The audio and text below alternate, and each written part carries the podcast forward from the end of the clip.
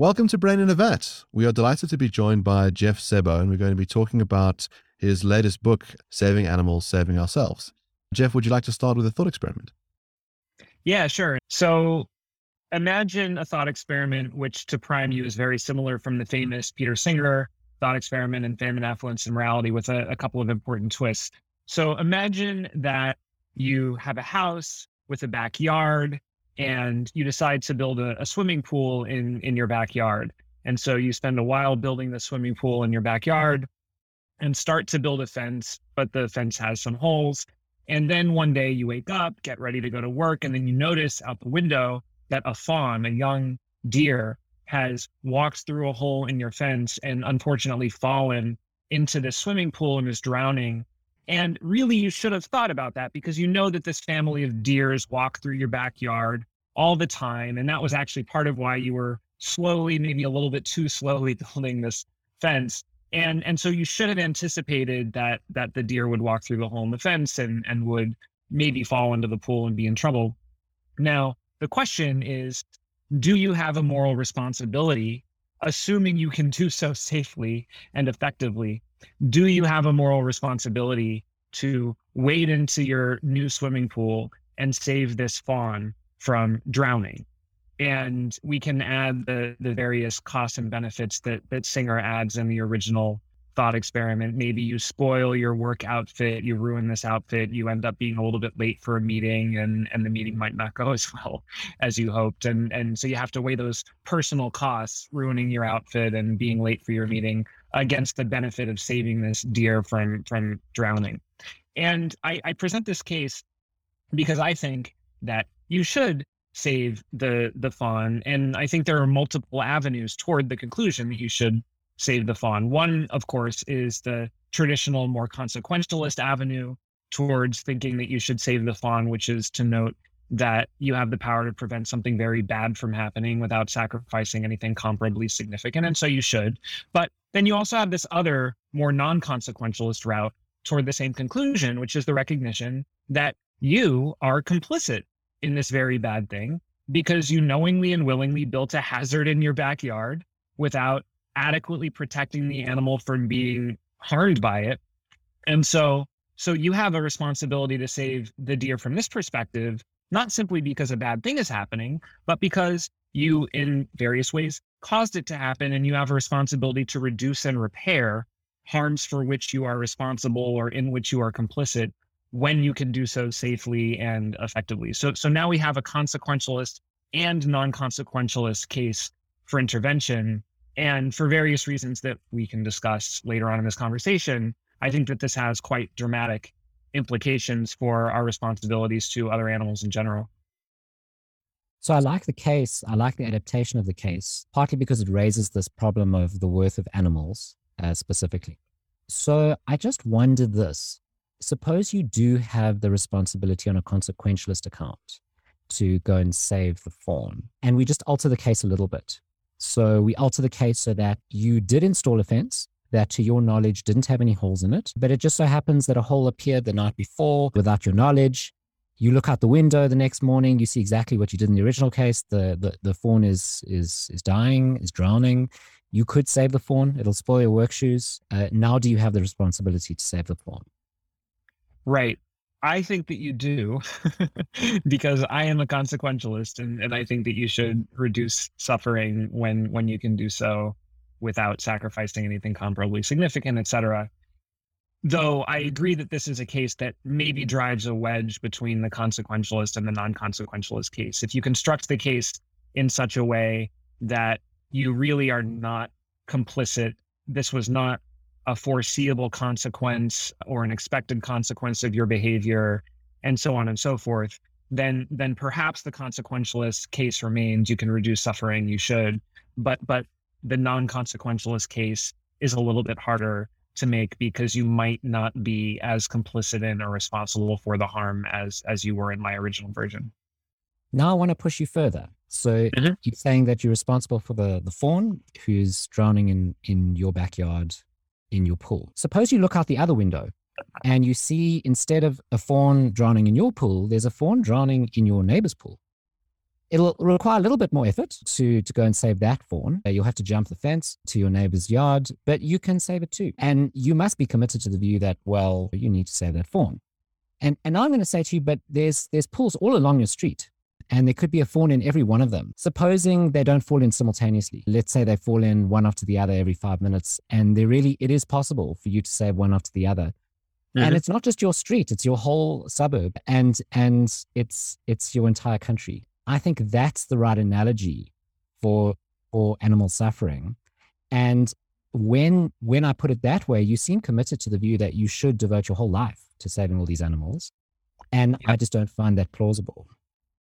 Well, yeah, more more than being the right analogy, I think that is the literal reality that we that we are living in. We we are gradually transforming the world into a human world, not only by building houses and neighborhoods and swimming pools in our backyards and fences with holes in them, but more generally by engaging in deforestation and development and building agricultural and transportation systems and and cities and then of course transforming the world even more through pandemics and climate change and, and other effects of, of human activity.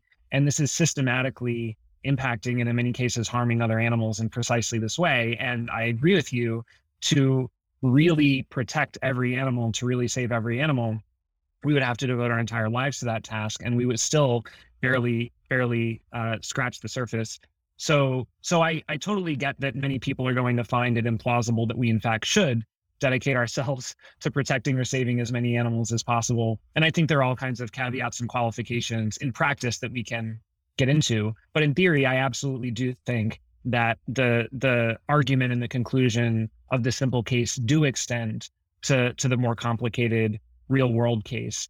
And once we start to consider all the caveats and qualifications, those might be reasons for being thoughtful and selective and strategic about how we go about protecting and saving animals, but they are not good reasons to not set that goal for ourselves. So I suppose Jason's additional thought experiments raise a couple of things. The one mm-hmm. is to to take us away from the vivid Bambi example where everybody says, of course you have to go and save Bambi, and to say, well, let's let's put ourselves in the real choice that you're asking us to make. The choice isn't about having wet shoes for a day. It's about dramatic sacrifices in terms of the quality of your life. That, as you point out, there's going to be trade-offs between human development and animal well-being. And we then have to have some sort of sophisticated mechanism to determine how we do those trade-offs. The other thing that I think is going to make a difference is the nature of the animal that we give. So when it's Bambi, we think, well, of course we must do things to save Bambi. If it's an ugly mole rat that's fallen fallen into the pool, people I think have a different feeling about that. When you think about threshers going through vegetable tracks to harvest wheat or whatever it is, or corn, and a whole bunch of rats are being killed along the way, I mean, the scale of the killing is dramatic. But a lot of people say, well, so what? Those animals don't matter. And so there's an interesting question, I think, about which animals matter. How do we determine that? And where do we balance the trade offs against human well being and human either luxury or need? Yeah, th- those are really great and, and difficult questions. So, so before I answer that, I should briefly note that that I do think that there are many opportunities to help or save animals that would be positive sum that would be be good for humans too. And and a lot of the book is actually about that. The book is a story about how animals are part of global health and environmental threats because our treatment of animals in factory farming and deforestation and the wildlife trade not only kills mm-hmm. trillions of animals per year directly, but then also increases the risk of pandemics and climate change and other global threats that then harm human and non human animals all over again. And so, as a first step, we have all these low hanging fruit opportunities to simply reduce or eliminate our harms against animals in these industries so that we we harm them less directly and then contribute less to these threats that harm us and them all over again. So so I do agree that there are conflicts and trade-offs between human and non-human interest in some cases and and that we do need to think about how to resolve those trade-offs in a thoughtful way. And I think it helps to start by acknowledging that we can go a really long way focusing on positive sum in interventions or or reasonably positive sum interventions. Okay, so so with that said, we can set that to the side now. How do we then determine which animals count and how much they count and, and how we can trade off human and non-human interests? So instead of trying to answer these questions, I do have my own answers, but instead of trying to answer the questions in the book, I mainly show how value laden these issues are. And and so just to illustrate that, obviously you might think that all and only sentient beings have moral status, or you might think all and only living beings have moral status. And your views about these issues are going to be very different. If we focus on on the view that all and only sentient beings have moral status, which is the the view that I personally find the most plausible, then you need to get into to some really tricky questions like which animals are sentient, which requires answering which animals are conscious, which requires solving the hard problem of consciousness and the problem of other minds. And I think we are not likely to to solve those problems anytime soon. And so the, the way that I handle that issue is by treating it as as an instance of risk and uncertainty. In general, when we, we when we need to make decisions under risk and uncertainty, we have tools that we can use to do that, like expected value principles or precautionary principles. And so, if instead of asking which animals are definitely sentient and which animals are definitely not sentient, if instead of doing that, I look at behavioral and physiological and evolutionary evidence and assign probabilities to to the sentience of different animals, and then uh, assign amounts of happiness and suffering that they could be experiencing if they experienced any at all, then we can start to put together some estimates. So I might think that uh, all vertebrates are at least 80% likely to be sentient. Complex invertebrates like octopuses are at least like 60 to 70% likely to be sentient. Simpler invertebrates like insects are maybe 20 to 40% likely to be sentient. And then you can go from there.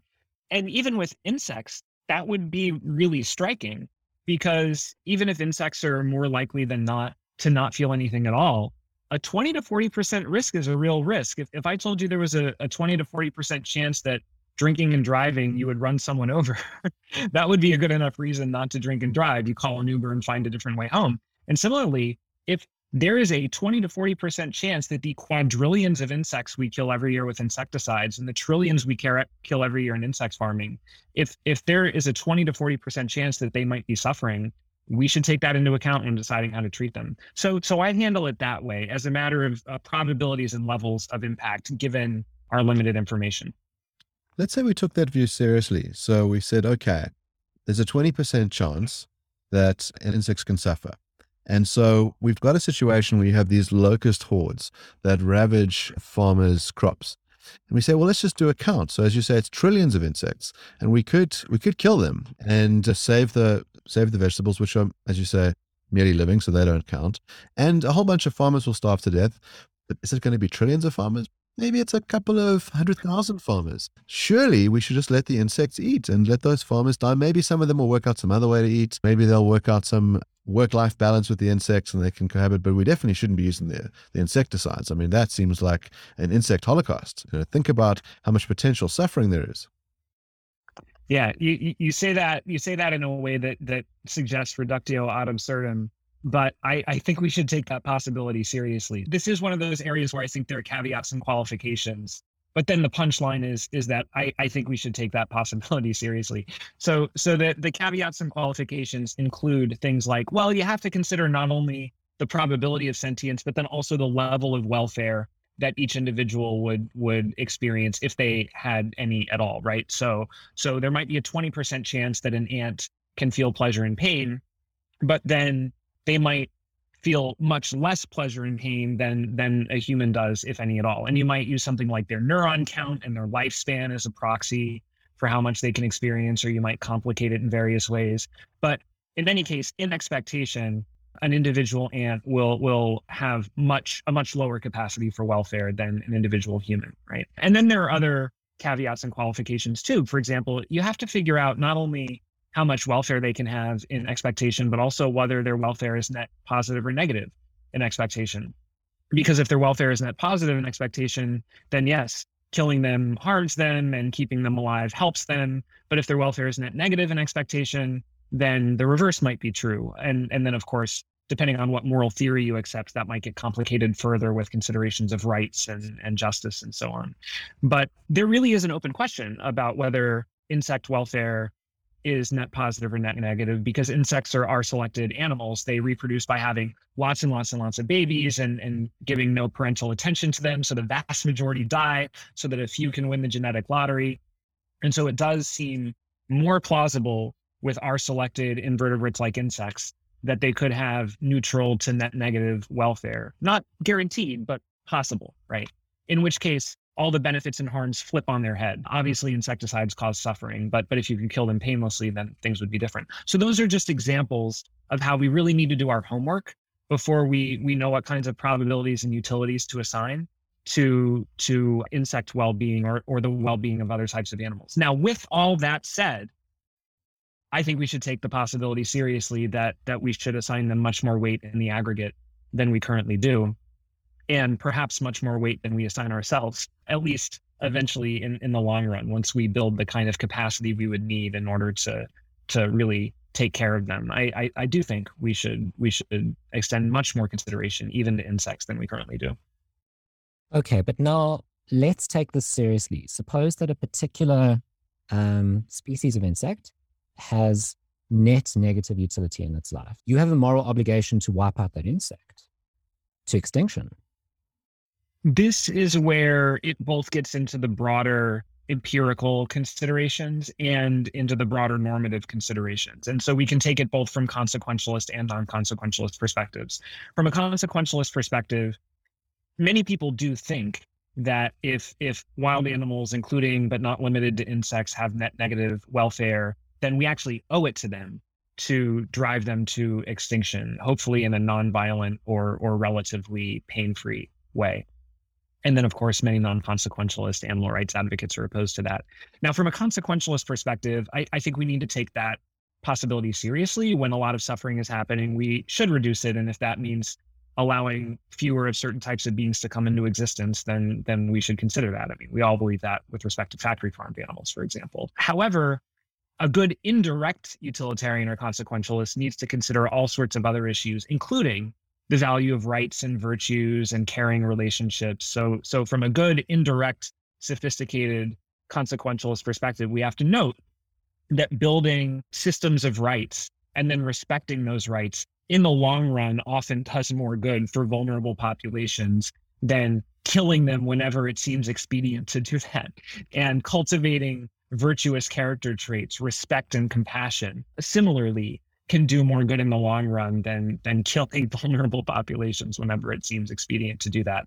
So so those sorts of indirect consequentialist considerations can sometimes be safeguards on an impulse to to deal with suffering by killing the sufferers as opposed to searching for other ways to reduce the suffering. Now, from a non-consequentialist perspective, of course, you have to weigh the value of reducing suffering, including suffering for which you are partially responsible, you have to weigh the value of reducing that suffering against the value of respecting wild animal autonomy and respecting the rights of wild animals and all sorts of other things. And so, what I think we see here is a convergence between the consequentialist and non consequentialist attitudes about our duties to wild animals. Consequentialists start out pro intervention, but then they moderate that when they consider the the value of rights and virtues and so on. And non-consequentialists start out anti-intervention, but then they become a little more willing to intervene once they recognize their own complicity in the suffering. And then we we achieve, if not consensus, then some kind of overlap on a, a moderately cautiously pro-interventionist stance. So Mark's two objections pointed out that you're overly conservative with animal life. In other words, you're protecting too many animals like the locusts. And the objection I just gave was the opposite, is that your view might be overly eliminativist. So it might eliminate animals that we shouldn't eliminate or insects. There's another um, overly eliminativist objection that might be raised is that if you're drawing the line at value and rights, at possible sentience, then we're going to you're going to have to hold the view that it wouldn't matter in and of itself if I were to kill off all the plant life on the planet. It only matters insofar as it impacts sentient animals. So that might strike a lot of environmentalists as incorrect. They might say, well, if, if, if you go and poison this forest it seems like you've done something wrong, even if I remove all the insects first and place them in a nicer forest, and all the bird life first and place it in a nicer forest. It feels like when I destroy that forest, I've done something wrong. And you might even enhance the case and say, suppose I kill every living tree, every living plant, every blade of grass, and just replace it with another one in, in a few years' time. And, and through the quirk of, of the hypothesis, no animals get harmed in this. Have I done anything wrong by killing off all of that life? I like my plants on my balcony, Jeff. They, they, they, they're nice. They, they're nice plants. I used to live in a forest once upon a time and I liked that forest. It it feels to me like like you might be overly eliminativist. So so I can say a couple of things that I think are are important in, in response to your question. One is the standard st- sentientist response to to this biocentric challenge, which is look, sure, plants and species and ecosystems might not have intrinsic moral status. They might not morally matter for their own sakes, but who cares? They still morally matter a lot. They have a profound amount of aesthetic and cultural and religious and ecological and economic significance. We literally depend on them in order to exist and, and be happy and flourish in life. And so, even if these are all forms of extrinsic or instrumental moral significance, they still are a, a lot of moral significance. And in practice, we should go about assigning an amount of weight to our impacts on on plants and, and species and ecosystems. And and who cares if technically that that is all a matter of of respecting their extrinsic and instrumental value. It still more than explains the attachment that we have to them in a satisfying way, all things considered. That would be the standard sentientist response, which I think is is reasonable and and broadly accept. But then I'll add to that that I still think that we need to be thinking about these issues on a model of the ethics of risk and uncertainty, both with respect to empirical uncertainty and with respect to normative uncertainty. So, with respect to empirical uncertainty, once again, to, to determine which beings are sentient requires determining which beings are conscious, which requires answering the hard problem of consciousness, the problem of other minds, which I think we are not yet in a position to do. And if you assign a non zero to the idea that, say, panpsychism is true as a theory of consciousness, then you also ought to assign a non zero credence to, to the possibility that plants are sentient and that certain ecological systems are sentient. So that would be one route, even from a sentientist view, to at least assigning non zero moral significance to, to plants. And then with respect to normative uncertainty, also i think we we should we should keep an open mind about which theory of moral status is true. It, it it seems plausible to me highly plausible that all and only sentient beings are are morally significant for their own sakes. But we have been wrong about this before and and our history is a history of of always underestimating which beings matter and overestimating what it takes to matter. And and so if, if we allow for the possibility that we are still on that trajectory of moral progress and moral circle expansion, then I should assign also a non-zero credence to the idea that something like biocentrism is true, even if it currently seems false to me. And so those are two different routes to, in practice, out of caution, extending some moral consideration to plants over and above their extrinsic and instrumental value. So I think one of the strategies that you use in the book is to take the view that we could entertain a variety of different moral positions. We don't necessarily know which one is the correct moral position. And I think that you can do something interesting, which is that you can provide arguments for those that don't think that animals have any intrinsic value. So, in other words, you have the speciesist anthropocentrist who says only human beings matter, animals are only valuable insofar as they're good for humanity. As you alluded earlier in our discussion, if we treat animals badly, if we treat the environment badly, it could have very negative consequences for for humanity. Can you tell mm-hmm. us a mm-hmm. bit more about that?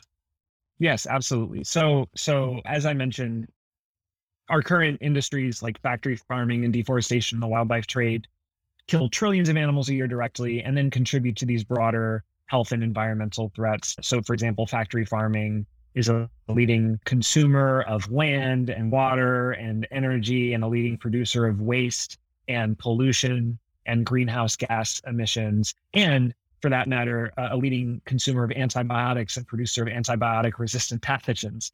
And uh, similarly, deforestation contributes to both pandemics and climate change because when we reduce forested biodiversity, we increase the spread of diseases in wild animal populations, and then we encounter wild animals more and and in, increase the spread of diseases from them to us. And then similarly, of course, with the the wildlife trade, we also will will interact more with wild animals and make them sick and make them spread disease to themselves and then to us. That might be how COVID nineteen started. We might not ever know for sure, but either way, that is how a pandemic could start.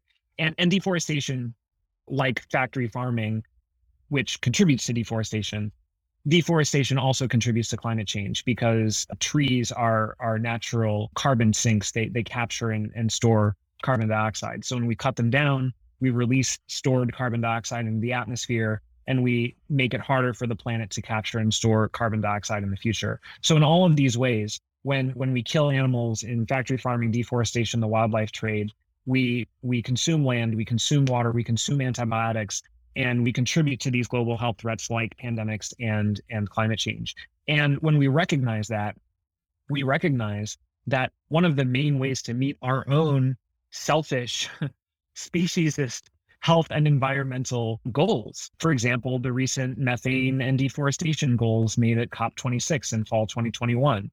The, the best and, in fact, only way to achieve those goals is to very significantly reduce, if not eliminate, our, our exploitation and extermination of non human animals in, in these ways. And of course, there are also deeper ways in which human and non human fates are linked. Our moral character is shaped by our treatment of the most vulnerable among us and so when we do, this is the old Kantian point. When we when we harm and kill animals, we in various ways coarsen ourselves and become more likely to harm and kill each other. And then to justify that through dehumanization, comparing other humans to animals who are presumed to be lesser than. So in all of these ways, improving our treatment of animals will lead us to improve our treatment of, of humans too. Now, as I say in the book, I think we also ought to improve our treatment of animals for their own sakes and that there are further things to do in order to accomplish that goal. But we can get a long way just by recognizing our self interested, anthropocentric reasons for treating animals better. So, Jason has a an interesting take, which he's been uh, selling for a couple of years. He's a sci fi writer, so you can sort of see how this would, would fit in with his philosophical inclinations. He's also a utilitarian. Uh, his view has been that the best thing for humanity to do for its own sake is to get off planet. But the problem with people is that they're very lazy. And if we don't get off planet, there's there's the possibility that we'll get hit by an asteroid, that there'll be a pandemic that wipes us all out, that there'll be some cataclysmic event and humanity will cease to exist. We've got to get off planet. And the best way to get us off planet is uh, to make things kind of unbearable on Earth. And we have seen a little bit of this, which is that Elon Musk has said, Well, I, I want to die on Mars. I don't want to live on a planet with COVID all over the show. And so Jason has taken the view that we should accelerate climate change. That would be the way to kind of motivate us off planet. And so I, I wonder if you take the utilitarianism seriously and you, you take the empirical claim seriously that this would be the way to kind of ensure that humanity uh, survives, that maybe we should ratchet things up a little bit, to have an accelerationist view, um, you know, for the sake of humanity going forward. And Jeff, it, it also fits very well with your view, which is that animals matter. I mean, you might take the view that in the short term, animals suffer as a result of climate change. But in the long term, you've got global greening, you've got ecosystems flourishing after humanity dies out. It, it seems like it's a, it's a win-win. Yeah, humanity gets to survive among the stars, and you your animals get to flourish. Yeah, yeah. So I think in general we, we should we should take accelerationist arguments more seriously than people sometimes do of of all varieties. And and I also agree with you as as at the end of the day a fellow utilitarian that we should fundamentally be in the business of maximizing happiness and minimizing suffering for all sentient beings from now until the end of time. And that if we have a relatively optimistic view about our prospects, that does mean leaving the planet and populating the cosmos with with all sorts of happy sentient beings, either human or non-human, or for that matter, digital, which which probably is the trajectory that that we would be taking if we wanted to be efficient about it. So I agree with you actually about all of that but I, I disagree with at least the characterization of of your view that that the best way to accomplish that goal is to accelerate the things that are making life on this planet hard for humans. I actually think that would be the wrong way and and it would be counterproductive to accomplish this goal because the the, the single biggest obstacle in the way of our leaving this planet and spreading happiness throughout the cosmos. The single biggest obstacle is the the series of existential threats that our, our species is going to face over the next 500 to 1000 years while we try to like get our act together and grow out of our adolescence as a species. And that includes pandemics worse than cli- worse than covid-19 it includes climate change but then it also of course includes asteroids and comets and runaway artificial intelligence and all sorts of other things that that could go very badly to say nothing of nuclear war which many people are thinking about uh, suddenly again right right now in in March 2022 to be clear for future listeners. So so those are all huge obstacles in the way of our getting our acts together and and reaching the point where we actually can leave the planet in an effective and sustainable way. And climate change is a threat multiplier so if climate change occurs in an especially severe way, it makes all of those other threats worse and harder to recover from, and vice versa.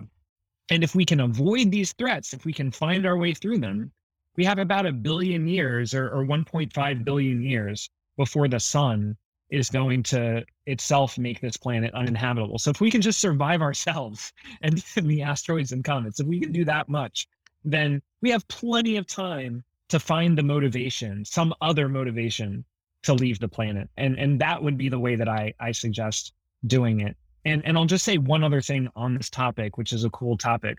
This is an area where we need to be thinking about other animals and other non-human sentient beings because people are already thinking that one way we can we can go to other planets is by terraforming them with non-human life. And we really need to think about the ethics of that once again, we really have to think about whether we expect this life to be net positive or net negative, whether the the benefits are going to justify the cost, because in expectation, we, we will be causing a lot of suffering and death. And and and we need to think about that before we before we go ahead and do it. And similar questions are going to arise with respect to artificial intelligences we might be bringing with us. So all all very interesting questions, but that is my answer to the accelerationist argument that you made. So I, I think that your answer has two problems. So the one is that if your characterization of the empirical possibilities and how they impact each other is correct, then you're just lucky. So it's it's just lucky that it's the case that global warming is a threat multiplier rather than a, a spur to to get off planet. So it, it seems like the story that you tell about how an increase in global climate change would would make things worse is is is just one way it could go. And if it goes that way, then sure, it's it's bad for us to to accelerate climate change. But it seems to me that it could go the other way, in which case, well, your outcome is going to be incorrect.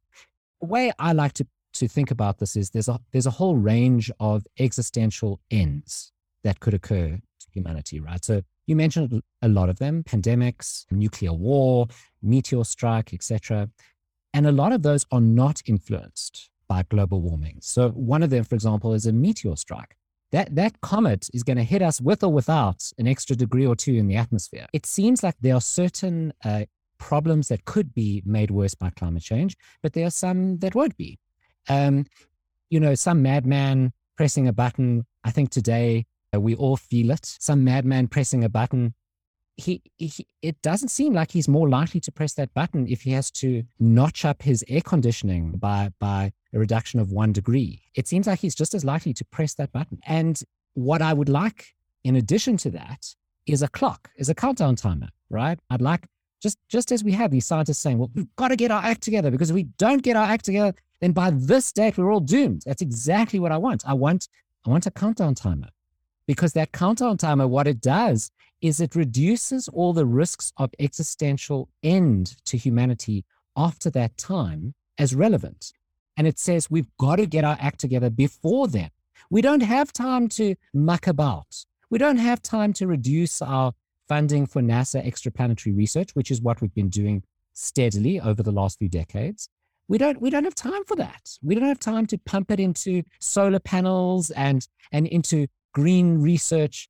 Forget all of that. We've got to get off planet. We've got to get off planet soon. So, so first of all, I love that this is where the conversation is going. uh, uh, to to re- respond to, to those points, so I agree that climate change is going to have mixed effects and produce winners and losers, and and going to cause some benefits and some harms. And I also agree that a consequentialist or a utilitarian of a, roughly consequentialist variety needs to take all those effects into account and needs to be open to surprising conclusions about the the aggregate value of, of global changes like climate change. And in fact, I discussed that in the book because I note that, for example, climate change will produce winners and losers in non-human populations. Some species will go extinct or diminish in numbers. Other species will come into existence or will expand in numbers. And if we want to know the net value of climate change for animals, we have to compare those those harms and benefits. How many animals will go down in numbers? How many will go up in numbers? of the ones that go down and up, how many have bad lives as opposed to good lives, and what are the probabilities and utilities? It could be there are fewer big animals like elephants, but more small animals like insects. Then we might face a, a kind of repugnant conclusion that a utilitarian would have to accept. And and I think all of that is worth taking seriously. And and all else being equal, we should accept that if climate change produces more happiness than suffering in the aggregate in the short term, then climate change is good, not bad in the short term. But I still think that climate change is bad in the long run because of the way that it destabilizes our our uh, social and political and economic systems and makes less likely the type of future you and I both hope can happen. And and so I'm actually agnostic about whether climate change is net positive or net negative in the short to medium term. But but I still think we should resist climate change because I think climate change is net negative in the long run because of this destabilizing effect and the way it feeds into other existential threats and makes it less likely we can uh, secure a positive, distant, long-term future. And and just to say a little bit about why I do think it contributes to these other existential threats. The the relationship is not the one that you were rejecting. The relationship is that in general, climate change is a threat multiplier. And so so it introduces new threats, for example, by increasing the frequency and intensity of extreme weather events like fires and floods. But but then it also and relatedly will increase amplify ordinary threats that that humans and other animals are already dealing with like hunger and thirst and illness and injury and and so on. It makes those threats worse. When humans are dealing with for example a lack of access to housing and and healthcare and and food and these sorts of things these major disruptions they make that worse as as we know from covid-19 as we know from fires and floods and so on and so the relationship between climate change and these other existential threats is not that Russia is a few degrees warmer today than than it would have been otherwise, and that makes Putin a, a little bit more irritable, and so he decides to press the button. I mean, that could happen, but but the actual relationship that I worry about is that the general destabilizing effects of climate change make it harder to recover from and rebuild from the event the eventuality of of a nuclear uh, exchange or an asteroid or a comet. It, the the effects are more devastating when coupled with the effects of climate change, and rebuilding is harder and more uncertain. That's the effect that I worry about. So I want to try and talk about something cosmic and then bring us back down to earth. And there's this Douglas Adams book, uh, The Restaurant at the End of the Universe. Uh, and at the restaurant at the end of the universe, they meet the cow that wants to be eaten. And the cow is bred in this way to have this strong desire for death because its sort of purpose is uh, wrought up in, in uh, being eaten by someone else. And you talked about, you know, we're thinking about the nature of the being and whether we should bring them into existence or whether we should kill them, whether we should preserve them. This might be a factor that plays a role, right? So, should we be giving attention to the idea of creating beings that have a strong desire and in other words the good would be amplified through us factory farming them. In other words, the more you put them in small cages, the more you chopped off their beaks, the more they loved it. Assume we could find a way to reverse the pleasure pain senses or something. So you've got the, the sadomasochistic chicks. So when they're put through the meat grinder, instead of feeling the anguish that they currently feel in our world, it's just the ecstasy of death. Is that something we should be considering? And then the other one is to, to bring ourselves into the world that we're in and thinking about whether we should be bringing certain animals into existence. So one of the views is that if we didn't have factory farming, these animals would never exist. They would they would be some of them would be brought to extinction uh, because there'd be no purpose for them if we weren't eating them. And funny enough, one of our prior guests, Travis Timmerman, we were talking about there's a, there's a way at the moment to instead of having chicken sexes, so a chicken sexer will check a baby chick to see if it's male or female. If it's male, it gets put into a chute and ground up. Uh, there's a way to instead uh, sex select at an earlier uh, stage so that you never um, there are no male chicks that ever born, only female chicks. And so you would save the, the holocaust of chickens. And Travis thought that there might be a problem with this. He thought that a failure to bring into existence those male chicks means that they miss out uh, on the positive utility they have. He thinks it would be much better not to grind them up to death. He's a vegan himself, but thinks that um, there's a problem with never bringing them into existence. So there's these sort of two cases. There's the one about genetically designing things to enjoy their suffering and their death, and the other one is about the non-existence. Yeah, this is the the kind of flip side, as as you note, of the issue about whether to exterminate wild animals who have net negative well welfare, and and so there are names for for these these arguments, which which you may know. One one is the logic of the larder. The logic of the larder is the idea that if farmed animals have uh, net positive welfare, then we actually owe it to them to eat them to so that we can bring into existence more such animals and, and allow them to have net positive lives in the future. And then the logic of the log- logger is that if wild animals have net negative welfare, then we owe it to them to to exterminate them and and uh, drive them to extinction to bring about fewer such animals in the future. And you, you might be noticing a pattern in, in my answers to your questions, but in theory, I, I think, of course, we we should be open to anything that, in fact, maximizes happiness and minimizes suffering from all for all sentient beings from now until the end of time, even when it has surprising and counterintuitive in, implications. But in practice, I am extremely wary uh, of these kinds of arguments because I do think, first of all, this is empirically not likely to work out, especially in in the genetic engineering case, it is much easier to genetically engineer uh, cultivated meat without without having animals in the picture at all. Much easier to do that than to ge- genetically engineer animals who want nothing more in life than than to be factory farmed. So so I am empirically not confident this is a, a real possibility. But even if it is, as an indirect, sophisticated, etc., utilitarian or consequentialist, again, I do think there is a lot of value from a utilitarian perspective in building systems of moral and legal and political rights and cultivating individually and collectively virtues of respect and compassion for vulnerable populations and cultivating caring relationships with vulnerable populations. And and that all means refusing to treat them as objects as property as commodities to to breed them to have features that are useful for us rather than features that are useful for them and and promote their own health and and welfare and and so on and so forth. And and so i think that that creates a presumption against the logics of the larder and of the logger now that is only a presumption. In practice i think the presumption is decisive in the farming case. We we really have no reason to do this instead of uh, developing plant-based alternatives. In in the wild animal suffering case I think it remains to be seen whether that presumption is decisive. We just need to learn much more about wild animal welfare and then weigh those costs and benefits. But but yeah, my, my general answer is in theory, yes, fine, consider it. In practice, no. Accept a presumption in favor of rights and justice and proceed from there. So where I step off the this this train track is when you say things like, I can see no reason why we should farm the way we do. That is too strong. It must be too strong because we do farm that way. So we clearly have reasons. Now, you might argue those reasons are not as good as the countervailing reasons that you're offering. And there we can have a debate, we can have a discussion. But the majority of humanity disagrees with you. So there must be reasons why people farm.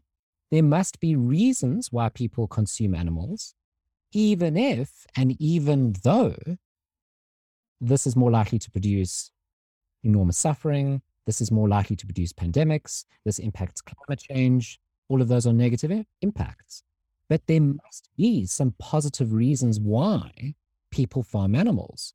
And the problem I have with arguments like these is they don't acknowledge those and they don't weigh them up. And so you you simply lose the the interest of the meat eater because the meat eater says, but but hold on, you're giving me all these objections to eating meat and to farming animals in these ways. But I really like the taste of meat. And I, I really like I really like the family get-togethers. That's that and the religious significance of meat, etc., etc., etc. We had Mike Mike Huemer on our show, and and I, I really like Mike. Uh, we've had him on twice. Uh, he's an anarcho-capitalist, and that is very much up my alley. I like a, a lot of what Mike has to say. But Mike made again this incredibly bold claim, which I just find crazy, which is that it is absurd to think that there is any good reason to eat meat. And and I, I think well, well, that's absurd, right? There obviously are good reasons because people are doing it despite all of these arguments. So, so I, I, it seems to me like, yes, suppose I grant you everything you've said. Now we need to have a discussion about weighting those negative consequences with the positive consequences, and there are some with eating meat. Yeah, sure. Yeah, I, I of course acknowledge that there are reasons in favor of all sorts of, all sorts of practices that unbalance are horrific, and and if I if I said there is no reason whatsoever, that was a rhetorical flourish meant to indicate any reason in favor is so dramatically outweighed by all of the reasons against that we might as well round down to zero for conversational purposes. but but absolutely, absolutely there are reasons. I mean, the ideally coherent Caligula has reasons to do all the terrible things that he does. And by extension, ideally coherent versions of humans, well, they would not be ideally coherent. But in any case, yeah, we have reasons to do all the terrible things that we do.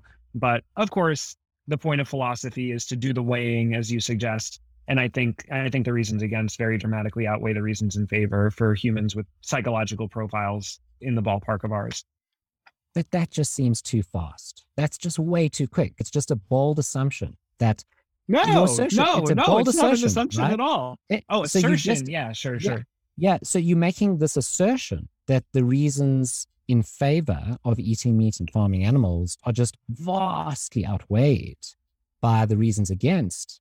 But I don't think that's necessarily the case. By the way, my personal position is that I do think it's immoral to farm meat animals, but I eat them anyway because I think there's countervailing reasons that aren't moral reasons that trump. So, so we can have the debate about the morality, and there I, I agree with you, although I don't think it's as morally abominable as you do. But I don't think morality is the last word on this. I think there's other issues at play, other values that matter. Yeah. So, so I guess answering that is difficult without going down a whole bunch of different avenues. Like now we have to talk about meta ethics and normative ethics and, and practical rationality and, and how these different domains of normativity all relate to each other. And then, of course, we have to have the actual substantive normative and applied discussions that inform how we we weight these reasons. I mean, of course, to, to be clear, I, I was not merely asserting that that this is bad. I, I was stating the conclusion of a book length argument that that I constructed for the conclusion that that this is very very bad and and all of the reasons against outweigh the reasons in favor. But yes, for purposes of this conversation, I I was kind of uh, cutting to the end and and making the assertion. My my own view is is that something like a constructivist theory of of rationality is correct that that our reasons are in some sense a product of our beliefs and values and and what we have most reason to do is a function of what we most deeply believe in value or would if we were fully informed and ideally coherent so so all i can do is kind of state what i think is true about meta ethics and normative ethics and and how i think something like an individual set of reasons can nevertheless give way to something like utilitarianism which then gives way to something like my conclusions that it, in fact, is absolutely the case that the reasons against farming animals at scale industrially, the reasons against that outweigh the reasons in favor of eating factory farmed meat. So, One of the arguments that's raised against individual vegetarians or vegans is that it's unlikely that their individual choices will have any positive net utility. And so a response is to say, well, maybe that's the case. Maybe it's the case that the same number of cows will be killed regardless of whether I eat meat or not. But it's not a matter of individual choices, it's a matter of collective action. So if you were able to rewrite our law to maximize the good for the sake of humanity and for the sake of the animals, what are the legal changes that you would make?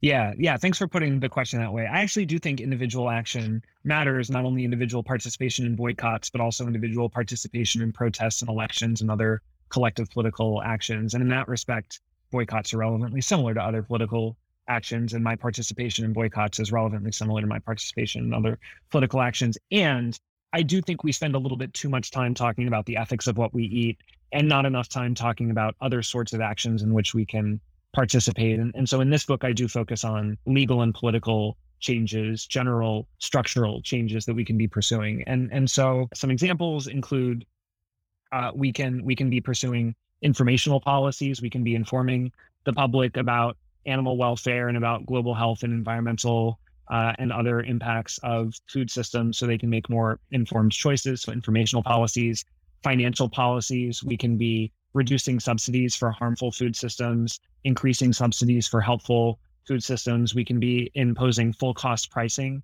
so that industries are required to pay for the, the public health and environmental harms that they cause, which of course will drive prices up for harmful industries. We can be pursuing regulations where companies and industries are expected to maintain a minimum set of standards for how they treat workers and and animals and again public health and the environment that again will drive prices up. And of course when the time is right we can pursue bans. And and i think we ought to pursue bans of of especially violent and harmful uh, practices like like factory farming.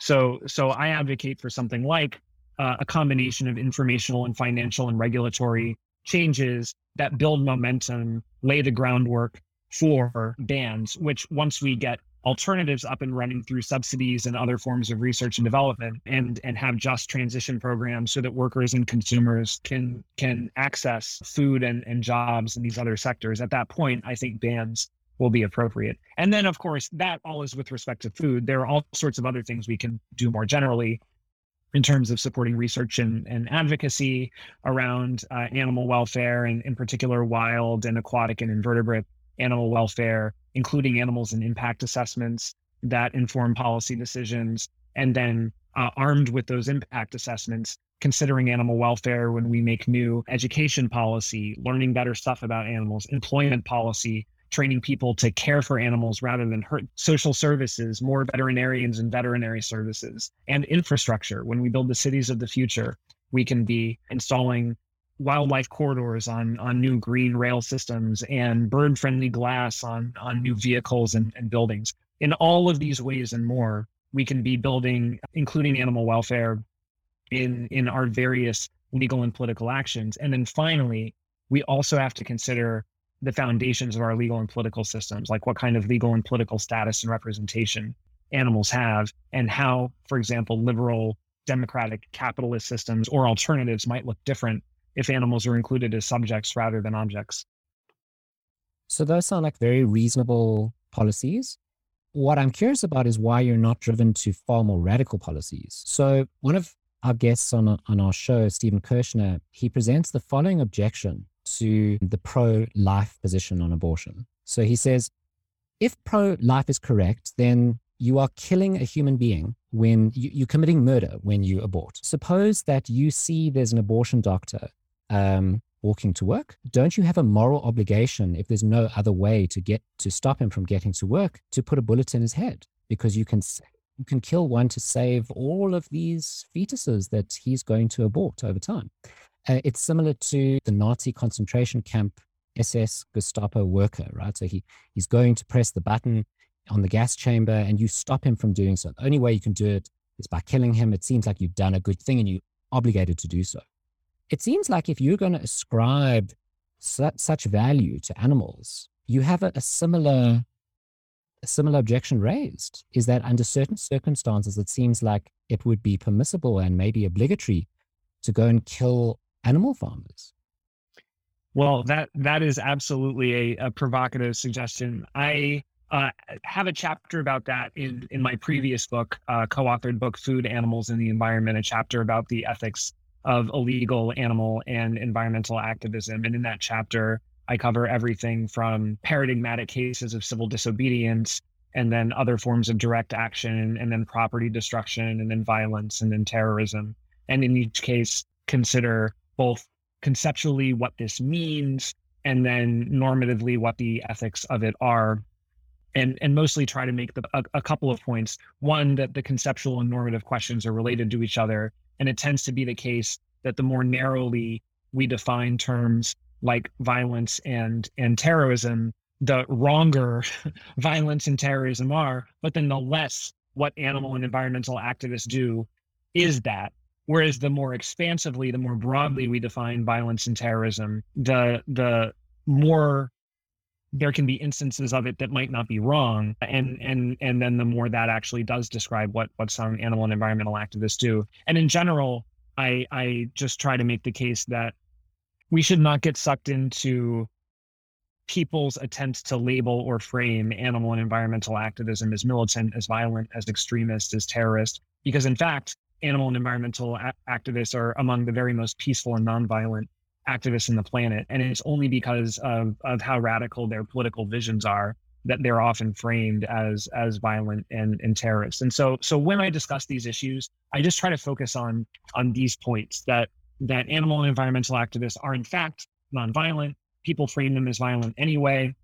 We should maintain a nonviolent stance for strategic reasons, if nothing else Mm-hmm. and and we should resist the temptation to only engage in forms of activism that are framed as nonviolent because that is just the political opposition boxing you in to an incredibly moderate and reformist set of interventions. You should be willing to do some things that are in fact nonviolent, but that get labeled violent by by your your opponents in an attempt to frame you as extremists. But when it comes to to your question, look again in theory if I can kill one to save five, all else being equal, yes, I will kill one to save five. Right. In practice, got to consider all of the indirect effects. You got to consider uh, social and legal and political and economic repercussions. You got to consider the fact that even if this person stops killing animals, someone else might just start killing more animals to take their place, and and so on and so forth.